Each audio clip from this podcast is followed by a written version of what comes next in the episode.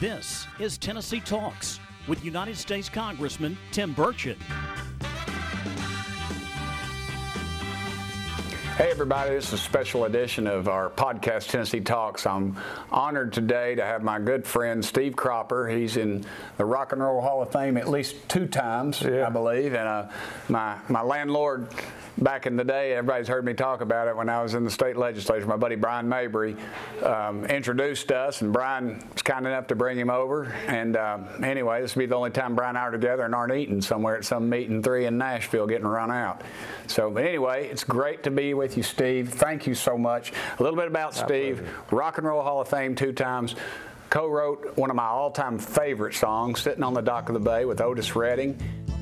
Sitting on the dock of the bay, watching the tide roll away. He's, uh, he knew Elvis back when he was just a, a kid with a big diamond ring, I guess. Uh, Seven years older, but that didn't matter. That's right. And um, I, I- was he playing for Sun Records then? Or Yeah, I was think so. He was with Son then. he- Yeah. And so anyway, if you ever, There is a connection. I have Okay. to tell you that connection. please do. Some of Elvis's bodyguards dated our seniors. Yeah. And we played, we had uh, had the hottest band in Memphis. I would like to think so. Anyway, the hottest band in Memphis. Right. And we played all the hits of the day. So the girlfriends of these bouncers or whatever they call themselves. Hell's Elvis's- Angels, Red, El- Red El- West, and the rest Red of them. bunch, Yeah, yeah. Anyway, they would drag their boyfriends to our sock hops. Right. And they in turn said, Why don't you come over and see Elvis? And we're going to play football on Sunday. It always, tag football always turned into tackle football before it was over. At with. Graceland? Yeah. Wow. In that big field out there. Yeah. Holy cow. And of course, um, That's a connection. And you're uh, you're a legend at Stax Records. I was um, able to get them a little money when I was in the state legislature for their museum over there. It was a huge tourism good. boom, and, It and you do needs the all the help I can introduction. Yeah. Well, no, I mean you're the man. Somebody went in there and they said, "Burchett, have you been to Stax Records?" And I said, "No." He said, "Well, you ought to." He said, "Your buddy Steve Cropper's all over that place. Our our friend Steve Cohen, he always Yeah. t- Oh, yeah. speaks highly of you. Steve-O. We Yeah. don't agree with the way he votes, but but uh, Uh, that don't matter. That's immaterial. yeah, it's immaterial. We, he loves the music. But um, tell us a little bit about uh, the early days. Um, I guess hanging out with Elvis. You, you, y'all play well, pool or tag yeah, we went to football? the movies and skating rink and all that stuff, and that was a lot of fun. I think uh, we had more fun being the original Marquise, which was called the Royal Spades. When we got ready to put out the record last night, which was number three in the world, Wow. high school band. Think about it. They, the disc jockeys made us change that name to the Marquees. So the guys, the band, we had an emergency meeting, and the band said, "Let's call it the Marquees," because it was an old Capitol Theater building. Right. Had a marquee out front. That's the one they see with stacks on it. Yeah. And I said, uh, "Do you mind if I spell it?" They said, "We don't care how you spell it." I said, "I don't particularly care about spelling it the French way, M-A-R-Q-U-E-S, that E I think is the way they Yeah. they spell it."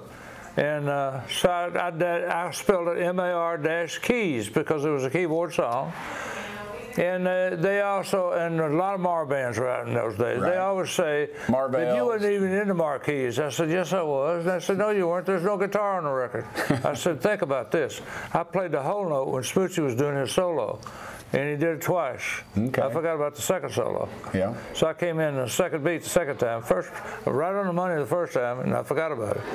Well, that works. Um, I was I was also um, you know with uh, Otis Redding, of course, sitting on the dock of the bay. Now now Otis died in the plane crash. Right. And it, the the record wasn't out. Isn't that correct? Is that the story? on that? Well, it's sort of, kind of. But the thing is, we had DJ copies out five days before Christmas. Think about that. Okay. He died December the 10th. Went Right. down in that plane. They didn't find him till like Friday after Sunday. Okay. So uh, they found him. They, the reason is they didn't find him is because it was too cold to go down there, too murky to see. Right. And they couldn't stay down long enough. It was so cold. Yeah. But they finally found him, him and, uh, and uh, Dick, the pilot. On a Friday morning, and the FBI showed me pictures of it. I never want to see them. They've been in my head all those years. I bet. never want to see them again. He was still he was He still was in the something. plane, wasn't he? Yeah, he was. Yeah. playing co-pilot at that time. Dick says, "Sit up here with me, had headphones on, and all." I said, "He wasn't a co-pilot of anything." he was Oh. a musician. Well, tell me about, and of course, one of the greatest movies of all time, The Blues Brothers. Um, you and Belushi. I know you all were friends. Lucky us. If Well, you can that all came it- about- I've got some family that'll be watching this. So if you can, if you can give the the clean, the, I the will. G version. The thing is that Duck and I, Duck Dunn. Doug Dunn, my bass player, friend. Yes, sir. I met him with We- you. Okay, we've been friends since we were friends from the sixth grade on. We met on a softball field at Sherwood School, and at Sherwood Grade School, and then we went on to Messick and Wow. graduated together. Four years later, he was in our band. And the reason we did, uh, you know, I told you about the Marquis having Yeah, last yeah, night, number yeah. three in the nation. A year later, we had Booker T and the MGs with the Right. number one record in the world. Green Onions. Yeah, it went from third, three record in the world to number one record in the world with Green Onions.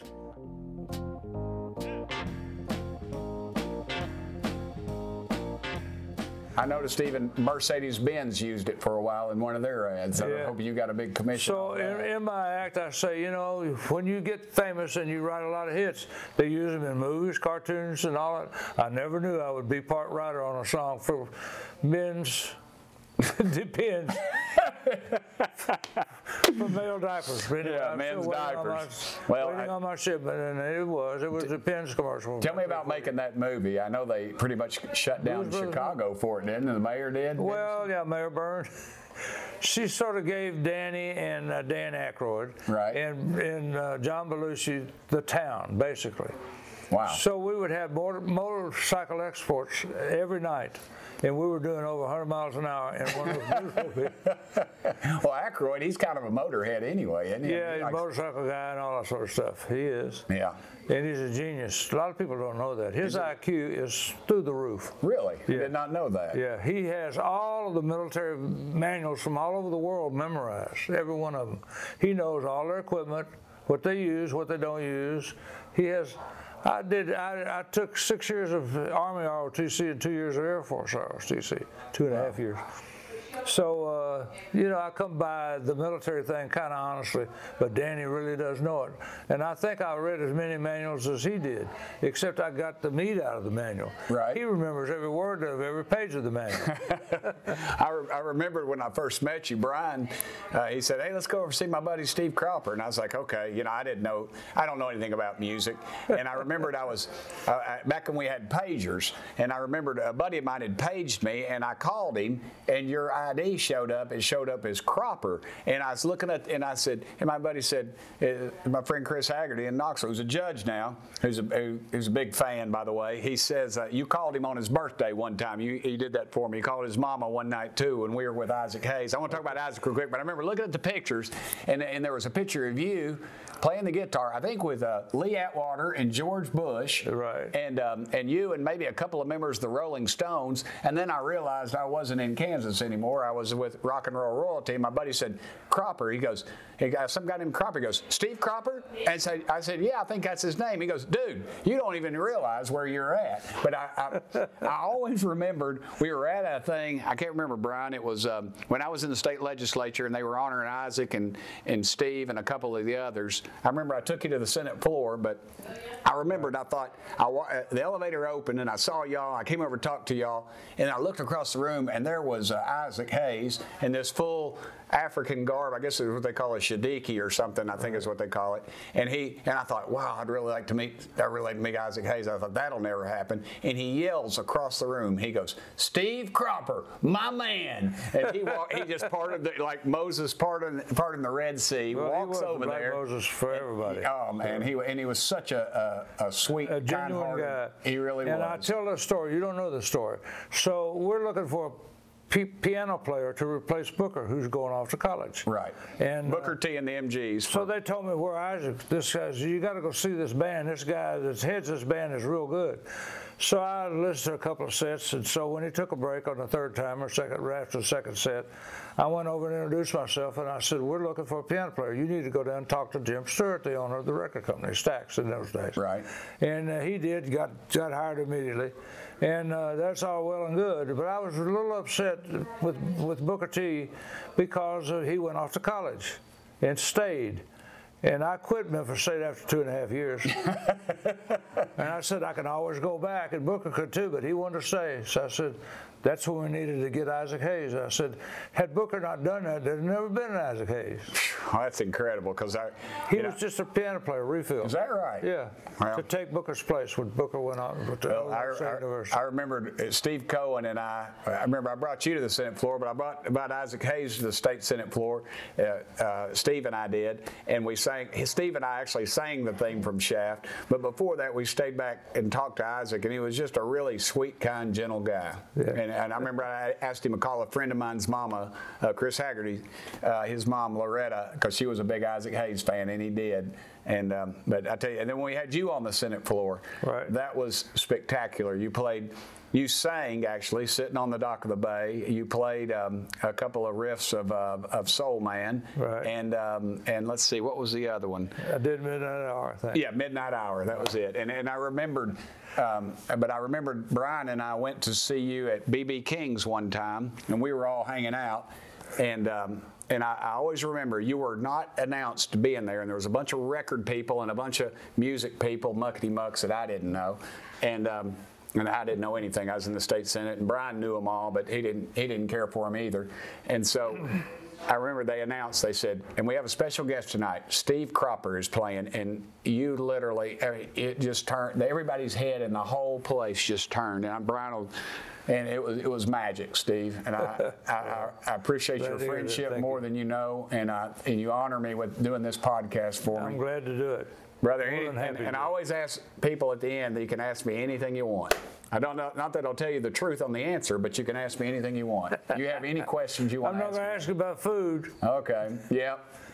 Well, We're we gonna go always. have some maybe after this. interview. Well, we might go eat. Yes, sir. We might go eat. I'll, I'll- and I'll pay for it. How about that? All right. All right. We'll well, let you. anyway, thank y'all. This has probably been oh, it'll be one of the biggest episodes Have a of good one, Tennessee Steve. Talks. My buddy Steve Cropper, he- he's a legend. Thanks so much, Steve. You're a legend. Gosh, I wish. Thank you, I brother. told Tim a while ago, I said, you come on back to Nashville, we'll make you the county mayor. And he said, not on your life. When I first met him, he was the county mayor of Knoxville, right? That's right. I was. You got a great You were the- memory. uh, But, yeah, well, I, I got became. no county. county- I was a state senator then. But I became remember the county mayor. Chillbillies, and I remember that, that you were the mayor of, Yep, and the chill bill. I was county. I was their roadie. I was their official roadie, and they, I remember we were at Smoky Stadium. We were opening for Hank Williams Jr.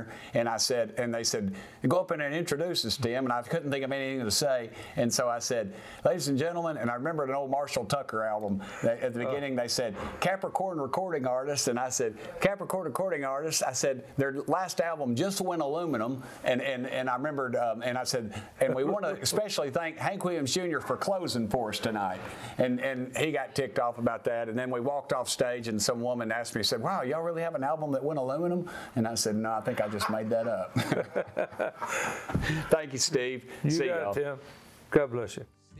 in the morning sun.